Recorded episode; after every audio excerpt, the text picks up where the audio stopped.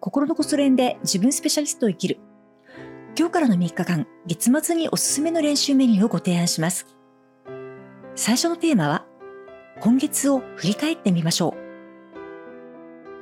今お手すきの方は、この配信が終わったら、ほんの数分間時間をとって、この1ヶ月を振り返ってみてください。え今何かをしながらお聞きの方は、聞きながら振り返ってもいいし、後で手の空いた時に振り返っても OK です。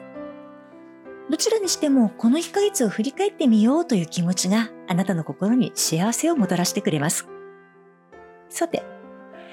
丁寧に振り返ってみたい方は、この1ヶ月、どんな行動をしたのかがわかるもの。ん、例えば、スケジュール帳やカレンダー、お仕事の日誌や記録、作品や成果物などをさーっと見直してみましょう。情報発信をしている方は、ご自分が発信したものを見直すと効果的です。何でも良いのですが、目で見てわかる記録や結果を使うのがポイントです。こうすることで、今の気分や当面の懸念事項に左右されることなく、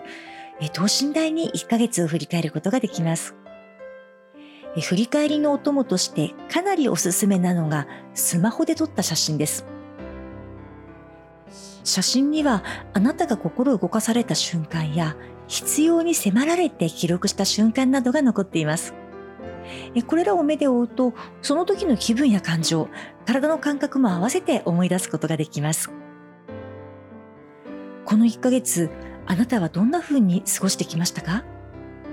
印象的だった出来事や体験はありますか？それはどんなことでしょうか？この1ヶ月でやったこと、進んだこと、出来上がったことはありますか？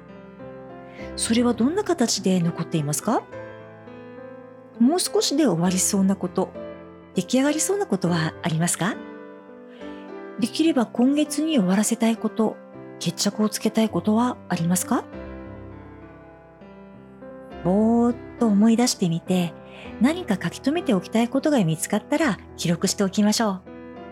え特に今月中に決着をつけたいことはちゃんとメモしておくと残りの時間で進めることができます。そうなんです。この練習メニューを月の最後の日じゃなくて最後から3番目の日にご提案しているのは今月の心残りを片付ける時間を作るためなんです。心残りでなくても、あと3日で何かもう一つやりたいことが見つかったら、それもやってみましょう。え今日の練習メニューのポイントは、あなたが残した記録を使って、実際にやったこと、できたことを等身大に見届けることです。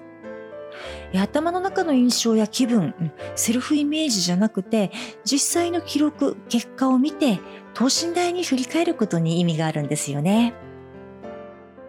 やったこと、できたことを一つずつ見直していくと、この1ヶ月、本当によくやってきたなぁと思いますから、そうやって自分がやってきたこと、できたことから力をもらいましょう。その上で、あと3日で片付けたいことがあれば、サクッとやってしまいましょう。大丈夫。きっとスルッとうまくいきます。この練習メニューは来月も月末の3日前にご提案します。定期的に取り組みたい方は、コソレン365というメルマガにご登録いただければ、メルマガの中で毎月リマインドをします。メルマガ登録フォームは配信の詳細欄に載せておきます。この練習メニューを繰り返していくと、1ヶ月の振り返りに何を使うのか、あなたなりのやり方が分かってきます。やったこと、できたことから力をもらうという感覚が理解できると、記録を残す習慣、写真を撮るという習慣も自然に身についてきます。こうしたプロセスは割と簡単にできて、え効果の高いセルフコーチングになると思います。え何度かやってみて、あなたなりのやり方を作っていきましょう。ということで、今日のテーマは、今月を振り返ってみましょうでした。明日は月末におすすめのコソ練2日目のメニューをご提案します。ここまでのお付き合いありがとうございました。